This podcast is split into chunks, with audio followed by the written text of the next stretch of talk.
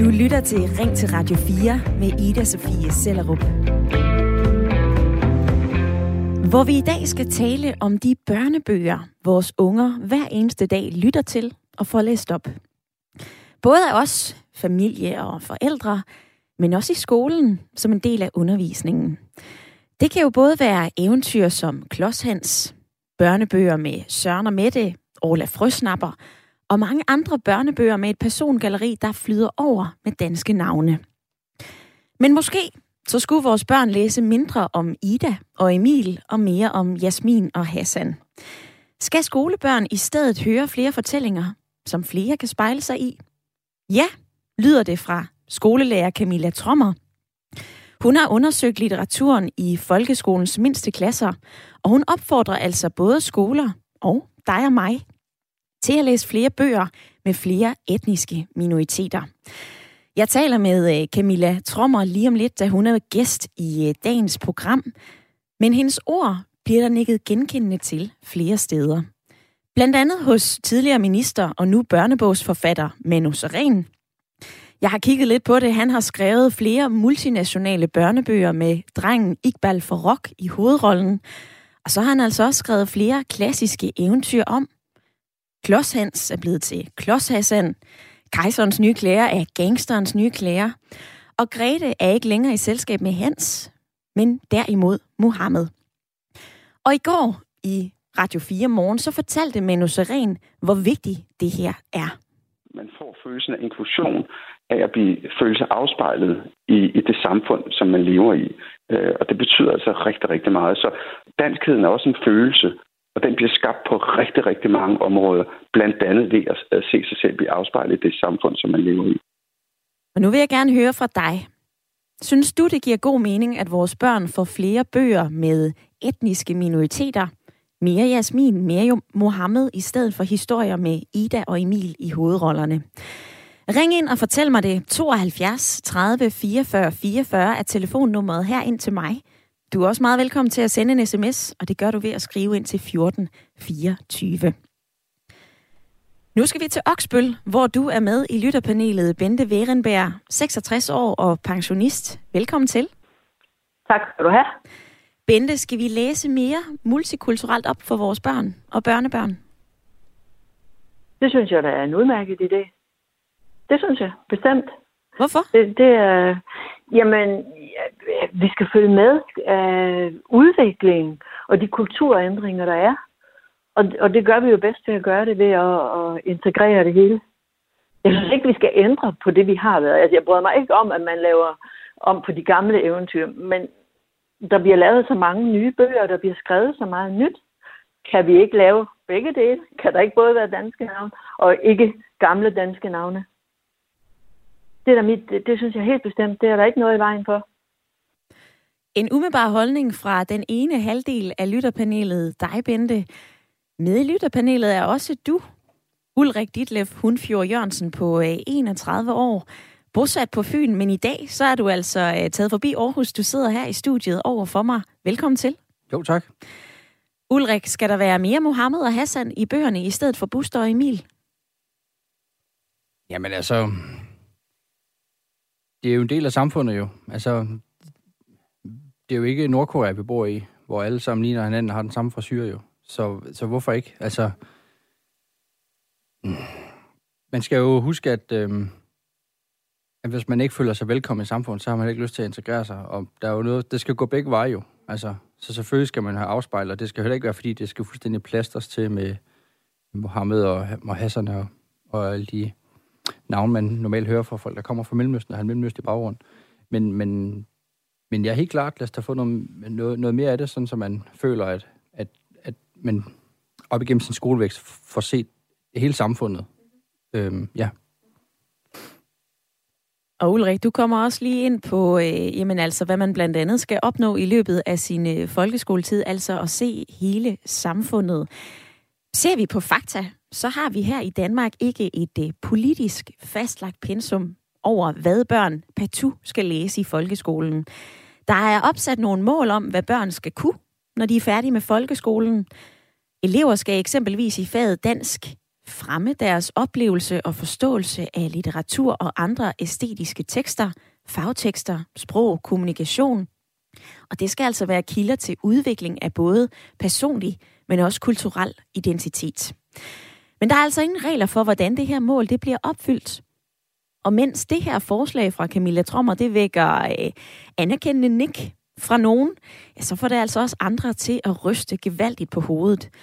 En af dem, som er meget skeptisk over det her forslag, det er Pia Kærsgaard, værdipolitisk ordfører i Dansk Folkeparti. Hun var med i Radio 4 morgen lidt tidligere i dag. Prøv lige at høre, hvad hun fortalte Kasper Harbo. Jeg synes ikke om forslaget.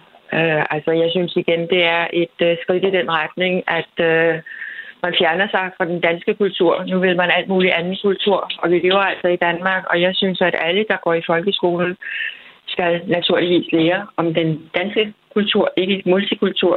Det er dansk kultur, vi har i Danmark, og sådan mener jeg, at det skal være. Og hvad mener du, som sidder og lytter med til Radio 4 lige nu? Synes du, at børn i folkeskolen skal læse flere bøger, der afspejler et øh, multikulturelt samfund, det vi lever i i dag? Eller skal vi holde fast i de klassikere, som er på læseplanen lige nu? Send en sms til 1424 eller ring ind på 72 30 44 44.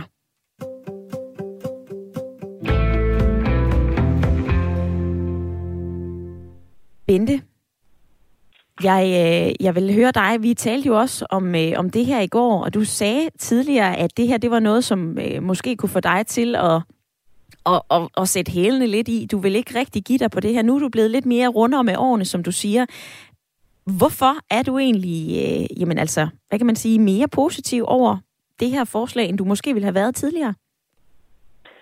Jamen, øh, det, det tror jeg jo, fordi at jeg kan se, hvor, hvor vigtigt at det er, at vi at udvikling og, og den der kulturændring, der er, og vi er nødt til at, at rumme noget mere, i stedet for at sidde og hele tiden sige, vi kan kun vores. Altså, hvor jeg egentlig synes, kan man ikke begge dele? Skal vi ikke også lære noget? Altså, vi har mange i Danmark, der hedder noget andet end Bente og, og, og Hans Jørgen og Søren og, og Mette og hvad de hedder. Og de er jo mennesker, og de lever i vores land. Hvorfor skal vi ikke også øh, integrere dem ved at tage det, der er naturligt for dem ind? Altså, jeg mener, vi bliver et fattigt land, hvis vi kun skal holde på vores danske kultur. Jeg tror, det er lidt hen ad vejen, så, så kan jeg da se, at øh, jeg synes, at jeg er blevet klogere, efter at øh, min øh, horisont er blevet udvidet. Der er kommet en øh, sms fra en lytter, som skriver, øh, vores kultur er netop en del af danskheden, så stop med at ændre vores kultur. Hvad siger ja, du til den jamen, sms? Det, det, det er da fuldkommen korrekt. Jeg er også glad for den danske kultur, men det er jo ikke det samme, som jeg ikke kan have noget andet ind over. Og jeg, jeg tror, at hvis jeg bliver ved med at sige, at jeg vil gerne blive ved med at leve, som kulturen var, da jeg var 10 år gammel. Hvorfor det? Altså, den del af kulturen, den danske, har jo også udviklet sig. Sådan alting udvikler sig. Og der synes jeg, man skal være lidt mere rummelig. Hermed sagt fra øh, Oksbøl, den ene halvdel af dagens lytterpanel. Ulrik, den anden halvdel af lytterpanelet. Du er selv far til øh, flere børn. Tænker du over, hvad du læser for dem? Åh, ja. Jeg må indrømme, at jeg er far til fire, ikke? Øhm, så der er sgu rimelig travlt Jamen, Det, jeg får sgu ikke læst så mange historier for dem derhjemme. Det bliver sgu nok mest bare foran fjerneren. Men det er jo stadig kultur, jo, hvad man sidder og ser på Netflix, ikke? Øhm, og jeg kan rigtig godt lide at vise dem øh, for eksempel Tintin.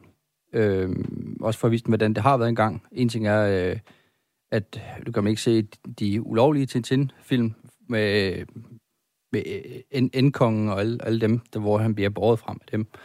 Men, men det er jo vigtigt at vide, hvor man kommer fra. Øhm, og, og det sad lidt tænkt lidt over, at øh, vi ikke skal ændre vores kultur, men altså, så, så noget dansk som juletræet, det, det, er jo, det er jo noget, der kommer fra Tyskland jo. Og vi tager det som om, det er noget, der altid har været her, ikke? Og det er jo noget, vi har taget ind, øh, der kommer fra Tyskland af. Og det samme med øh, sådan noget som tomater, det er måske også fedt. Men førhen var kartoflen det mest spiste, grøn, spiste grøntsag i Danmark. Ja, det er ikke længere. Det er tomaten, og, og det er ikke noget, vi lægger mærke til. Men om, om vi ved det eller ej, vores kultur, den ændrer sig jo hele tiden. Og i takt med de mennesker, der bor på den her, på den her jord, ikke? eller på den her, det, det her land. Ikke? Mm-hmm. Øhm, så selvom man har en debat, og man prøver at holde fast på det, så, så er det bare svært at ændre, når der sker en bevægelse i et samfund. øh, som vi har oplevet de sidste mange år. På sms'en, der kommer der også nogle sms'er, jeg gerne vil øh, forholde dig til, Ulrik. Der er I allerede i gang med at skrible løs.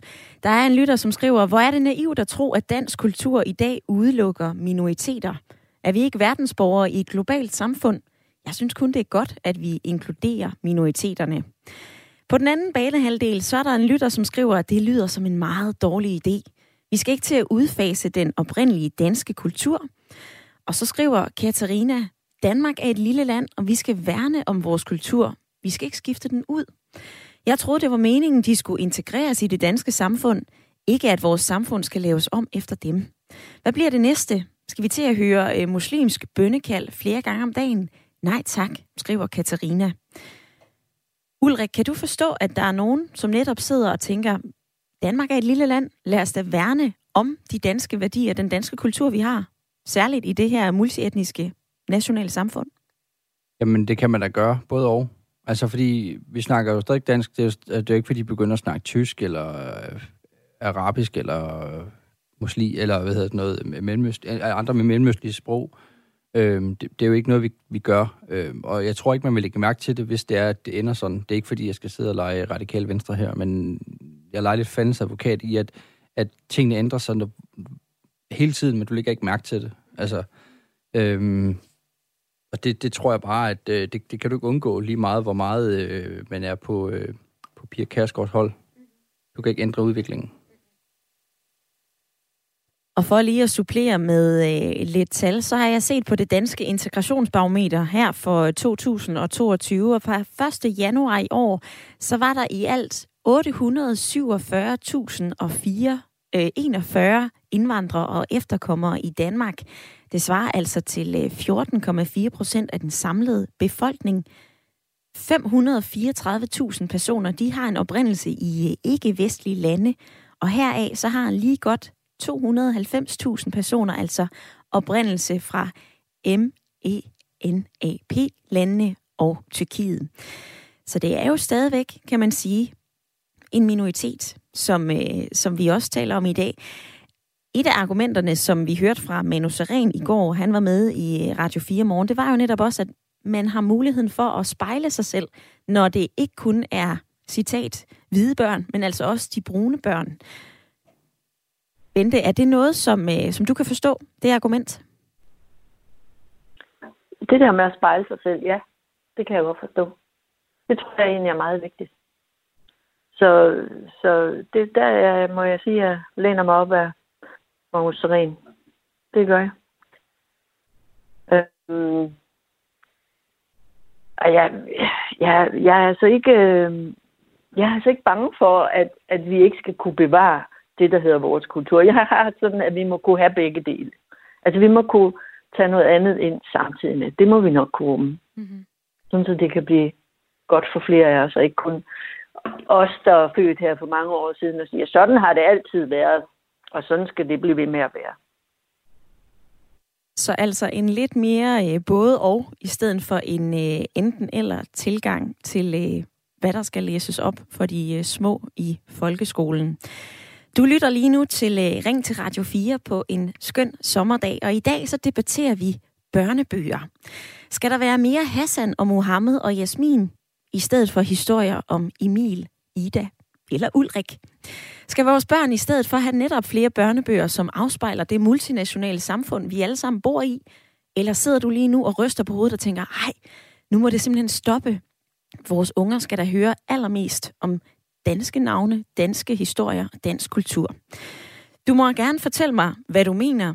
Holdninger, erfaringer, synsninger er velkommen på telefon 72 30 44 44 eller en sms til 14 24.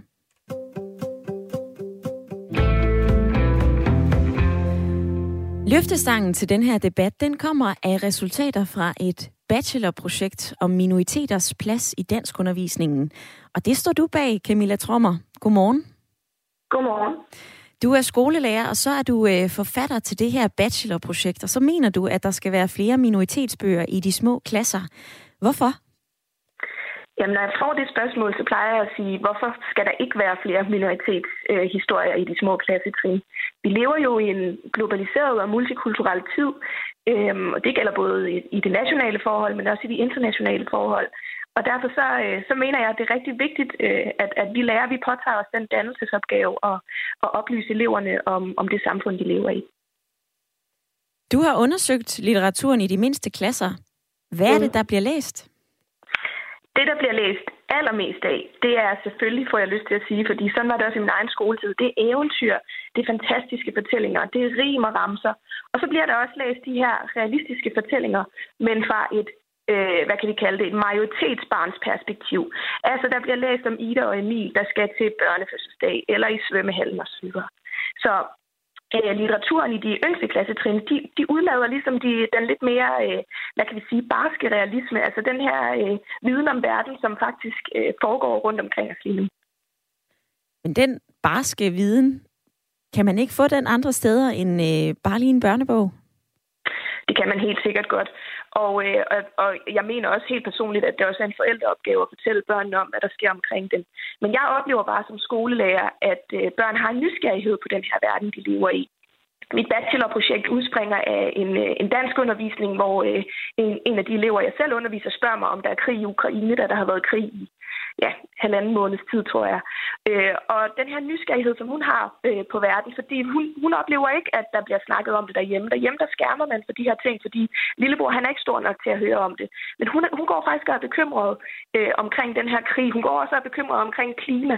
Og hvis ikke vi tager de her globale problemstillinger op, så tror jeg, der er rigtig mange børn, der går glip af det i deres opdragelse, desværre. Et nærliggende spørgsmål, det er også, jamen, er det her noget, børn lægger mærke til? At de får læst en historie op med, øh, ja, øh, Iqbal for Rock i stedet for Emil? Det tror jeg handler meget om, hvordan, øh, hvilket perspektiv læreren har på sin undervisning. Øh, jeg vil ikke personligt selv gå ind og påpege, at øh, nu læser vi en historie om en, et barn, der, som man rent selv siger, er brun i huden, eller som har en anden religiøs baggrund, end, børnene i, i klassen måske typisk har. Øh, det vil jeg ikke selv påpege, men der er mange børn, der er opmærksomme på det, når de læser en historie og siger, hov, hvorfor gjorde han det? Hvorfor gør vi noget andet øh, her, øh, majoriteten i Danmark i hvert fald? Ifølge Skole og Forældre, som er landsorganisationen for skolebestyrelser og øh, forældre til børn i folkeskolen, så er de også opmærksomme på den her problematik, som du har skitseret i øh, dit bachelorprojekt. Det fortæller øh, næstformand Regitte Spænder Ishøj, og jeg har et lille klip med hende, som jeg gerne vil spille for dig. Skolerforældre har jo, øh, har jo hele tiden ting oppe, og det her kunne sagtens være noget, som vi skal arbejde videre med. Vi øh, lytter til, hvad vores medlemmer mener er relevant, og arbejder ud fra øh, det, som bevæger sig i folkeskolen lige nu og her. Camilla Trommer, mener du, at det, at det så er skolebestyrelsen, som skal tage stilling til det her? Er det lærerne, eller øh, er det forældrene derhjemme? Hvad så fra nu? Jeg mener helt overordnet, at der skal en, en politisk indgriben til. Vi har den her kanonliste, som jeg ved, jeg også har snakket om tidligere i dag, hvor der er 14 forfatterskaber og en genre, som børnene skal læse i løbet af deres skoletid. Og de her forfatterskaber, de har alle sammen en, øh, altså øh, forfatterne på den, de er, de er alle sammen øh, af dansk nationalitet eller nordisk nationalitet. Og, øh, og, og det kunne være, at vi skulle brede det lidt ud, at i stedet for, at vi læser Øh, 14 danske øh, forfatterskaber eller nordiske forfatterskaber, så, så vælger vi at sige, nu skal vi, skærer vi den her liste ned til 10 måske, og så i stedet for så prioriterer vi nogle tematikker, der skal være på. Altså nogle globale problemstillinger, som børnene skal opleve igennem litteraturen i den tid, de går i skole. Det kunne for eksempel være øh, krig rundt omkring i verden, det kunne være øh, klimakrise osv. Altså nogle ting, som, som bidrager til børnenes almindelige dannelse. Og det er bestemt ikke, fordi det ikke er vigtigt, at vi læser om de her øh, hvad kan vi kalde dem, nationale forfatterskaber, som er på den her kanonliste. Det er også helt sikkert vigtigt, fordi øh, de skal jo lære noget om, om, om ja, også de nationale forhold. Men jeg tror bare, at verden er på vej i en retning, hvor vi også skal være opmærksom på, at vores børn får viden om de globale forhold. Her med ordene fra øh, dig, Camilla Trommer, skolelærer og forfatter til øh, et bachelorprojekt om minoriteters plads i danskundervisningen. Tak for din tid i dag. Det var så lidt. Hej hej. Hej.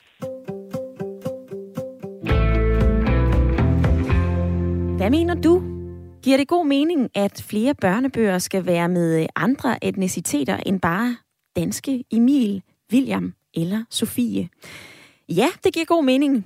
Her fik du i hvert fald nogle argumenter fra øh, Camilla Trommer, men øh, Hvilke tanker sætter det her gang i hos dig? Ring ind på 72 30 44 44 eller smid en sms afsted til 14 24. Der er blandt andet en lytter, som skriver, at vores kultur bliver ikke ændret af, at indvandrerbørn har mulighed for at læse om dem selv i skolen.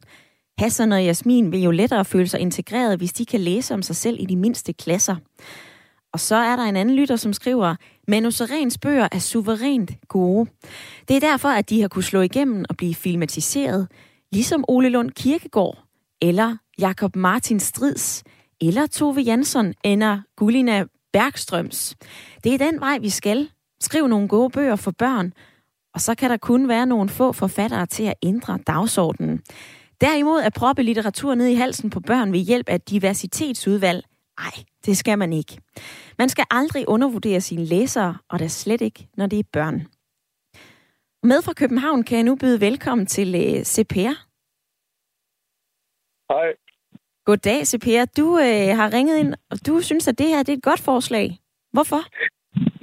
Jeg ved ikke, om jeg synes, det er decideret, altså, men min pointe er bare, at jeg synes ikke, man skal gå ind og fifle ved, ved dansk litteratur og begynde at ændre øh, karakterernes navne osv. Men man kunne godt inddrage øh, original litteratur fra, fra Mellemøsten eller andre lande øh, generelt. Det, øh, det er jeg enig i, men det skal stadig ikke være på, en, på et plan, hvor det er, at det bliver 50-50. Fordi vi bruger det så stadig i Danmark. Men det at gå ind og ændre, uh, ændre navnet til Mohammed eller Hassan eller altså på originale danske værker, det kan jeg ikke sige, hvad, hvad, hvad, hvad det skulle gøre godt for. Hvorfor ikke? Fordi, fordi det er stadig den samme historie. Men så, og som din, øh, den tidligere gæst, øh, hende med bachelorprojektet, lige forklarede, øh, det giver jo ikke noget indblik i øh, andre kulturer alligevel, hvis du bare ændrer navnet på, på, på vedkommende. Men der er masser af, af, af, af litteratur øh, øh, målrettet børn øh, fra, fra, fra andre kulturer uden for Europa, øh, så kunne man inddrage det. Men det skal stadigvæk være en, øh, en, en, en minimal del af, af, af, den, af, af litteraturundervisning. Mm, fordi vi bor trods alt stadig i Danmark. Og jeg, hvis vi begynder at ændre på, på H.C. Andersens værker osv., øh, jamen, så begynder vi også at, at, at, at skabe en, en, en større kløft, eller måske en større debat omkring noget, som måske engang øh, burde fylde så meget. Øh, fordi så er det lige pludselig, at vi, vi angriber øh, dansk litteratur. Øh, måske ikke angriber, det er et hårdt ord. Men så, at man inddrager noget, så, øh, noget, noget litteratur uden for EU, ja. det giver god mening. Men det skal stadig ikke være, at, at det bliver 50 procent af, af pensummet, det, det originale pensum, øh, det erstatter. Og at, politi- og, det, og pensum skal blive politisk, det er jeg også øh, ret meget imod, fordi altså, hvis politikere skal, skal til at fastlægge pensum, fordi så er det nogle få menneskers øh, idéer om, hvordan øh, pensum skal se ud, som bliver det udbredte. Mm-hmm. Og mhm. det er grundlæggende forkert.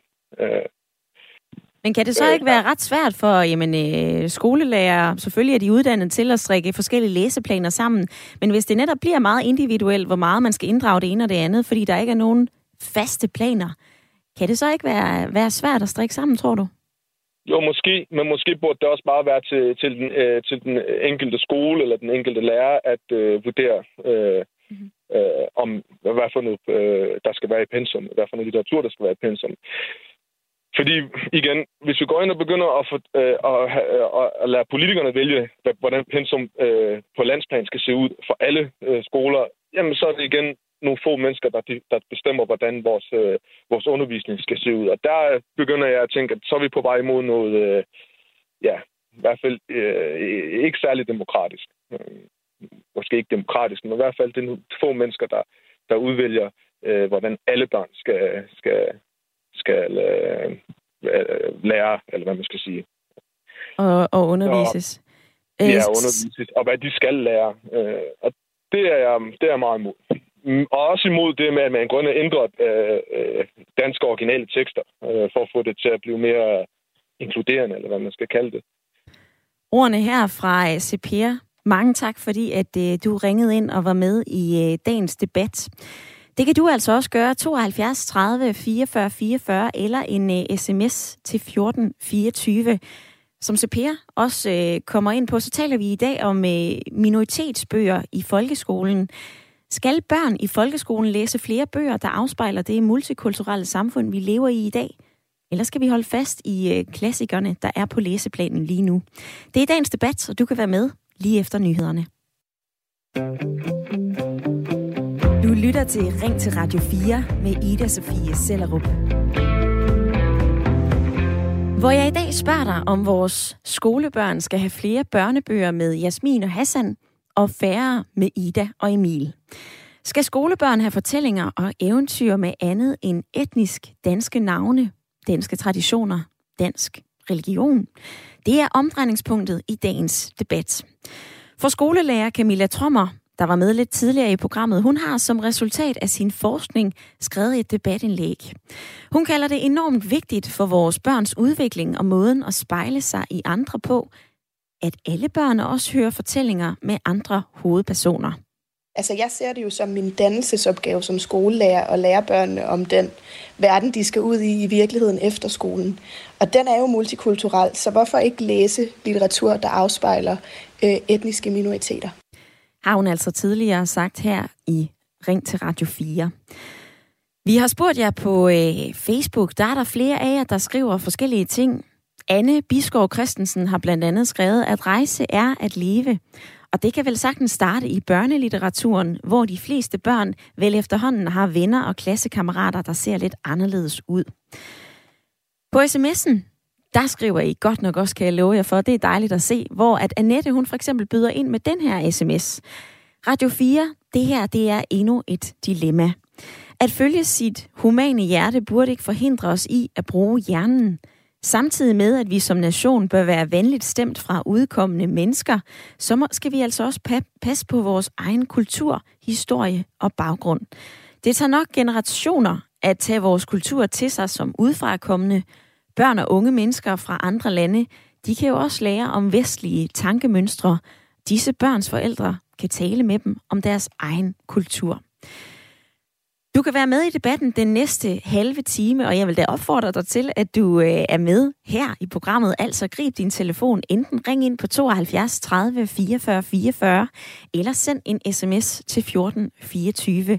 Hovedspørgsmålet, det er, skal børn i folkeskolen læse flere bøger, der afspejler det multikulturelle samfund, vi lever i, eller skal vi holde fast i de klassikere, som er på læseplanen lige nu?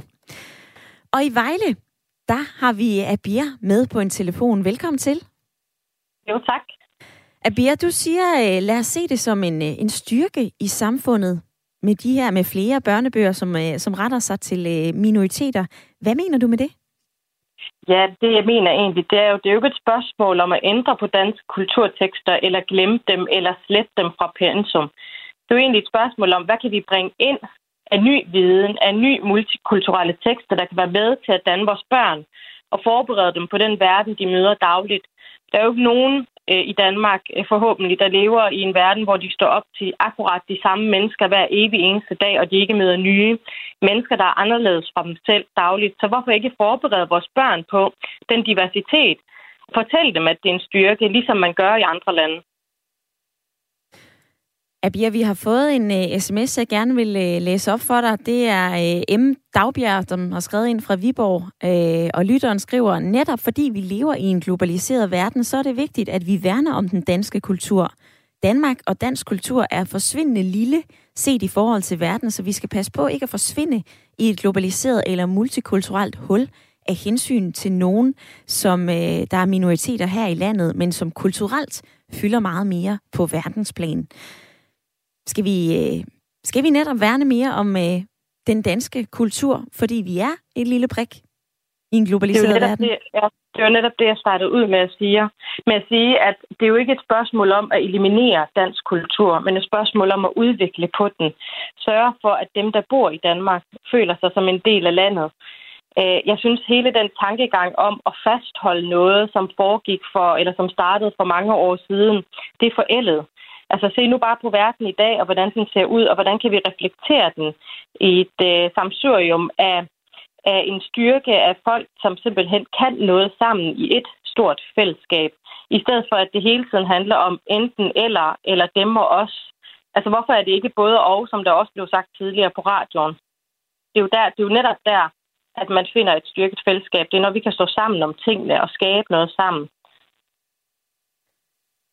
Abia, tak fordi at øh, du blandede dig i dagens debat. Jamen selv tak, og tak for at tage sådan et øh, vigtigt emne op. Jeg ved, det betyder rigtig meget for rigtig mange i Danmark. Det, øh, det håber vi, og det er jeg selvfølgelig rigtig glad for at høre. Og øh, det er også godt at få forskellige perspektiver, så øh, Abir, tak fordi at øh, du var med i dag. Jeg ved, at vi har en øh, lytter, som mener noget andet end dig lige på trapperne, så øh, lyt lige med og få nogle argumenter fra Jan. Inden vi når en øh, forbindelse til Jan, så vil jeg nå forbi sms'en igen, for Erik han har skrevet den her. Hvorfor er det egentlig kun muslimsk religiøse navne, som bruges som eksempler? Hvad med kinesiske, afrikanske eller for den sags skylds østeuropæiske navne? Handler det kun om at tage hensyn til islam, eller handler det om multikultur? Og så er der en øh, anden sms, som kommer fra Martin Kjellerup Petersen fra Bornholm. Han skriver, ja, det her, det giver god mening. Ligesom, så kan der altså også sagtens være nogle historier om regnbuefamilier eller lignende. Børn skal vokse op i deres verden. De skal ikke vokse op i en verden, som var til for 50 år siden. Og nu skal vi til Nykøbing Sjælland og have fat på dig, Jan. Velkommen til. Ja, jeg ved ikke, om øh, vi kan få hul igennem til, øh, til Jan. Kan du høre os, Jan? Så skulle der gerne være hul igennem. Jeg kan godt høre jer. Godt. Fornemt, Jan. Nu har vi lige hørt fra Abir, som ringede ind fra Vejle og sagde, at det her det er rigtig vigtigt, at vi netop også prioriterer minoritetsbøger. Det skal ikke være en udslettelse af dansk kultur. Lad os stå lavet et både og, i stedet for et hverken eller. Alligevel så er du imod. Hvorfor? Ja, ja, men det er fordi, det bliver, det er fordi at der bliver lavet en opdeling, hvor at man øh, så skal til at og hvad hedder det, øh, øh, opfinde nogle ting. Altså, man er nødt til at fjerne noget for at tilføje noget andet. Og, og, og argumentet øh, ved at lægge det ind i undervisningen, synes jeg er fuldkommen latterligt. Altså, fordi øh, vi, vi er i forvejen, og, og nu må du godt stoppe mig, hvis jeg siger noget forkert, men jeg anser Danmark for at være et af de mest privilegerede steder at være overhovedet i hele verden. Ja. Og det kan der være mange årsager til. Det er jo selvfølgelig også noget kulturelt og noget, der er blevet bygget op gennem øh, generationer. Og man taler om danskhed, og man taler om vores rummelighed, om vores frisind. Og, øh, og i det hele taget er der rigtig mange, der tænker, wow, hvor er vi privilegerede i Danmark. Sygehusvæsen, skolesystemer, LGBT, øh, religionsfrihed. Så hvad er det lige, vi skal gøre?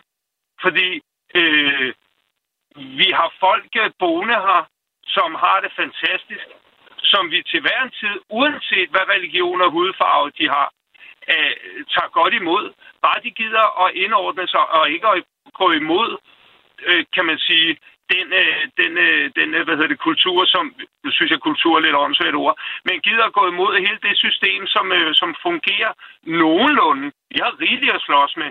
Men hvis man kigger på det store billede, er det et fantastisk sted at være. Så jeg kan faktisk ikke se, hvad fanden det er, vi skal lave så meget om.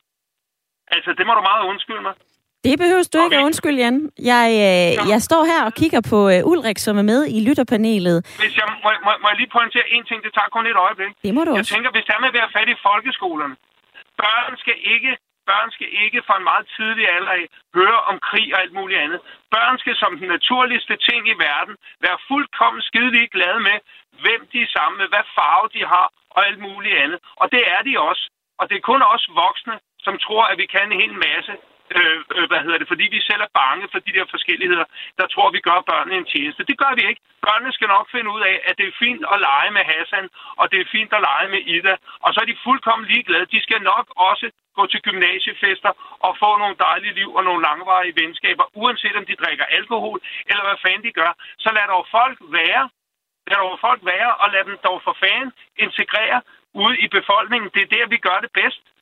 Og hvis man er så bange for religion, fint, så fjern religion som fag i øh, hvad hedder det, folkeskolen og kald det historie. Og det er måske Lad ikke være. øh, lige der, vi skal hen lige nu, Jan. Vi skal også holde øh, snuden i sporet. Vi taler netop Jo, om, øh, om det- børnebøger, jo, jo. men øh, jeg, jeg afbryder dig lige, for jeg Ja. ved, at du er en, øh, en mand, som også godt kan lide at argumentere, gå lidt head-to-head med, øh, med andre lyttere. Så nu får du altså lige øh, Ulrik, som også er med i lytterpanelet her.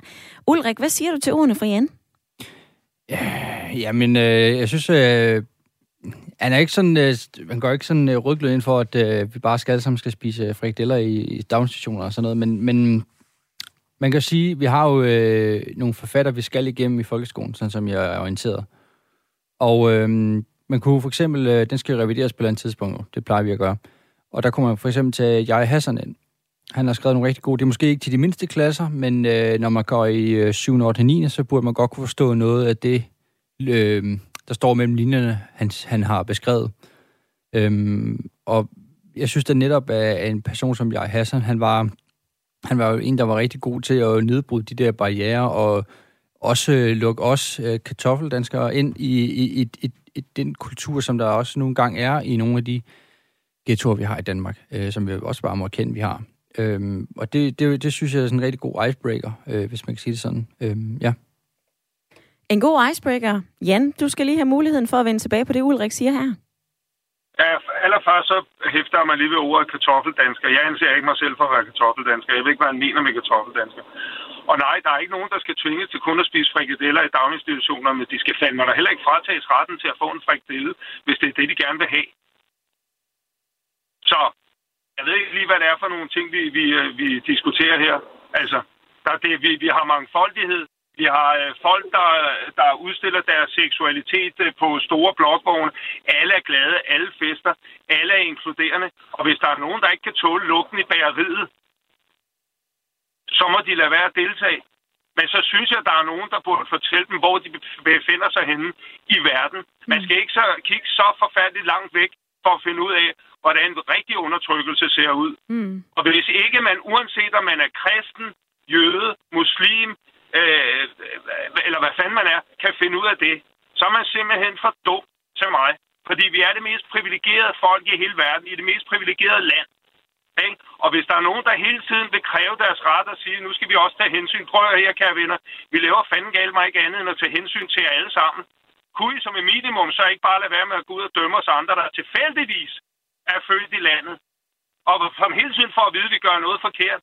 Så er det den ene børnebog, så er det den anden børnebog, så er det den tredje børnebog, og rent mig i nakken, mand. På grund af hvad? På grund af hvad? Det har ikke en skid med inklusion at gøre. Det har ikke en skid med integration at gøre. Kom ind, deltag i det danske samfund, ikke? så vil I se, at så bliver det helt automatisk meget, meget mere multikulturelt, end det har nogensinde været. Og jeg bliver nødt til at afbryde dig, Jan, for vi har den næste gæst, som skal være med i radioen lige om lidt. Men øh, jeg vil sige tak, fordi at du ringede ind og øh, gav dit besøg med. Og selvfølgelig også, øh, jeg ved, at Ulrik, du står her og tripper for at få lov til at svare. Desværre så har vi altså ikke lige tiden lige nu, for vi skal til at videre. Vi skal tale med en forskningschef på UCL, Professionshøjskolen og Erhvervsakademiet. Lyt med, og vær endelig med. Du kan ringe ind på 72 30 44 44, eller sende en sms til 1424, hvor vi i dag taler om en debat om børnebøger. Skal der være mere Hassan og Mohammed i øh, børnebøgerne? Også de bøger, som skolebørnene får læst i folkeskolen. Eller er du skeptisk og ryster du på hovedet? Og tænker du, nej, vi skal altså ikke ind og ændre så meget på den danske kultur, som var et af de synspunkter, Jan fra Nykøbing Sjælland kom med. Uanset hvad, så vær med, enten på sms eller et opkald.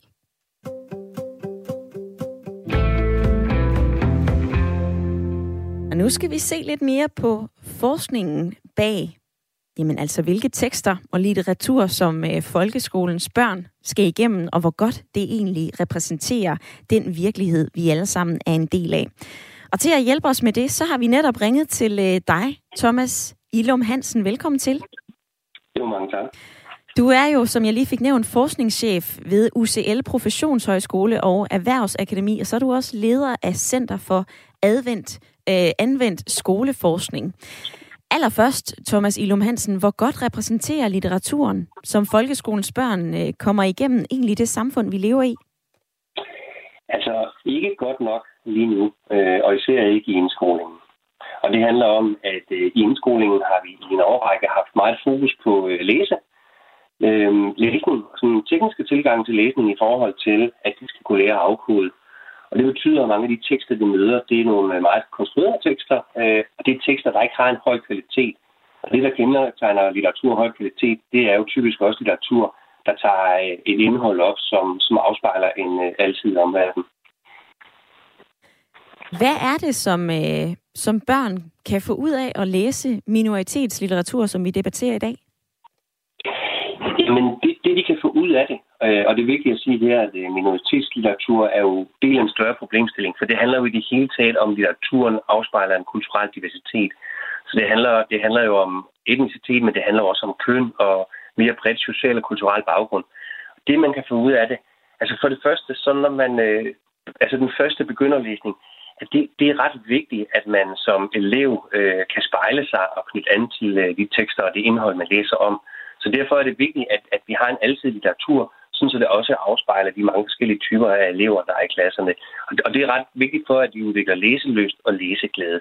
Og det er faktisk lige præcis læseglæde, der har vi en stor udfordring i Danmark, fordi øh, Danmark og Sverige er faktisk de lande, som der, hvor, hvor, hvor øh, læseglæden er lavest, når vi sammenligner med andre vestlige lande.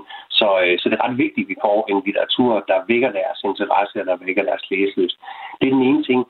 Den anden ting, det handler jo også om, når man læser øh, litteratur, at man finder ud af, at det er en litteratur, der afspejler den omverden, man også hører om øh, på anden vis. Og, øh, og det er rigtigt nok, at, øh, at man skal jo nøje overveje, hvornår man introducerer øh, elever til krig og, og andre udfordringer om omverdenen. Men litteratur er faktisk et af de steder, hvor man kan gøre det på en måde, sådan så at, øh, at det ikke bliver for moraliserende eller normativt på en bestemt måde, men, men, men egentlig øh, øh, åbner for, øh, for, at der er mange perspektiver på, hvordan man kan leve i verden. Et af de argumenter, som vi har cirklet om i øh, dagens debat, det er jo også, jamen, hvor meget skal vi egentlig ind og, og ændre på det, som, øh, nu sidder jeg, står jeg her og laver godsøjne, altså dansk kultur, hvad er det egentlig? Fordi at det er jo øh, et Danmark, som udvikler sig hele tiden, altså skal vi ind og skrive gamle værker om, eller skal der være plads til flere øh, værker fra, fra andre kulturer?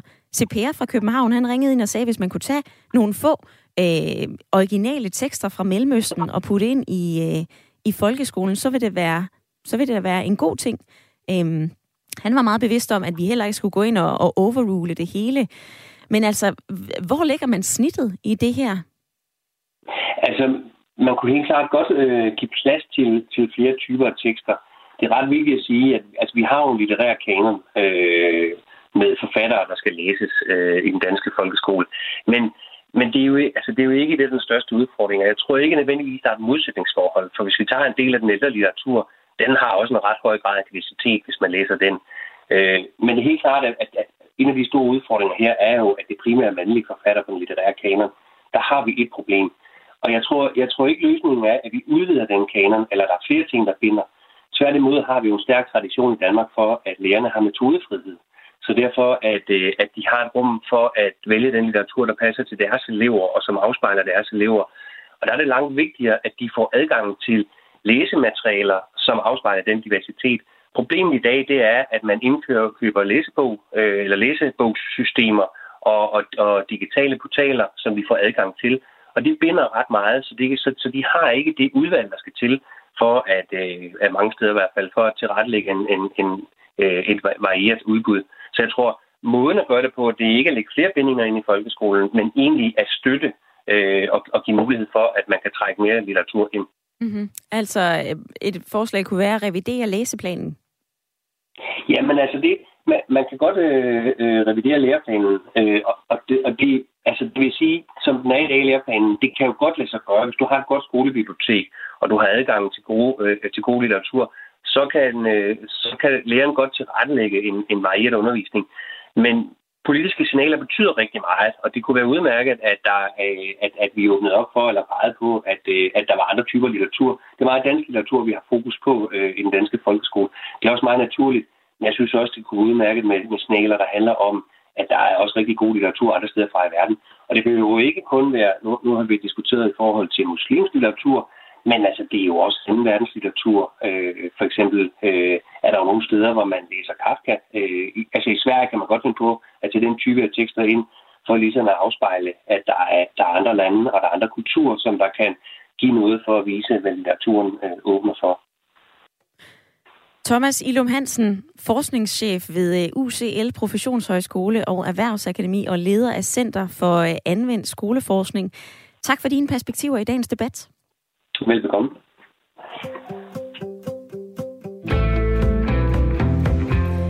72 30 44 44 eller en øh, uh, sms til 1424 er den måde, du kan være med i dagens debat på, hvor vi altså har talt om minoritetsbørnebøger. Der er mange af jer, som uh, vil være med på sms'en. Tine fra Hirtshals, hun skriver for eksempel spot on til Jan, som ringede ind. Han ramte bare så meget plet. Og så skriver Helle, ring til Radio 4.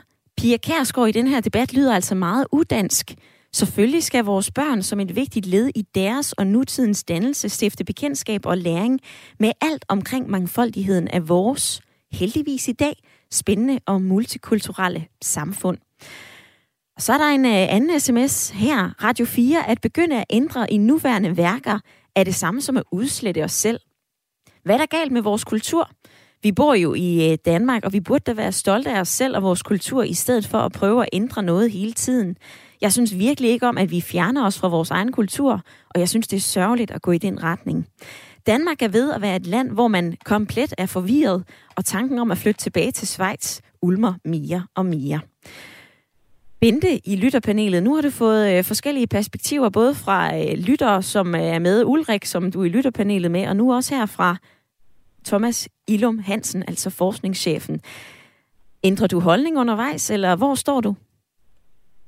Nej, jeg har, jeg har ikke øh, ændret holdning. Jeg synes, det øh, som altid det er dejligt, at der kommer så mange forskellige øh, input og folks synspunkter, og nogle er med til at styrke det, og nogle får mig måske også til at tænke lidt anderledes. Men grundlæggende, så har jeg ikke ændret mening. Jeg synes, at Bier var rigtig, rigtig god.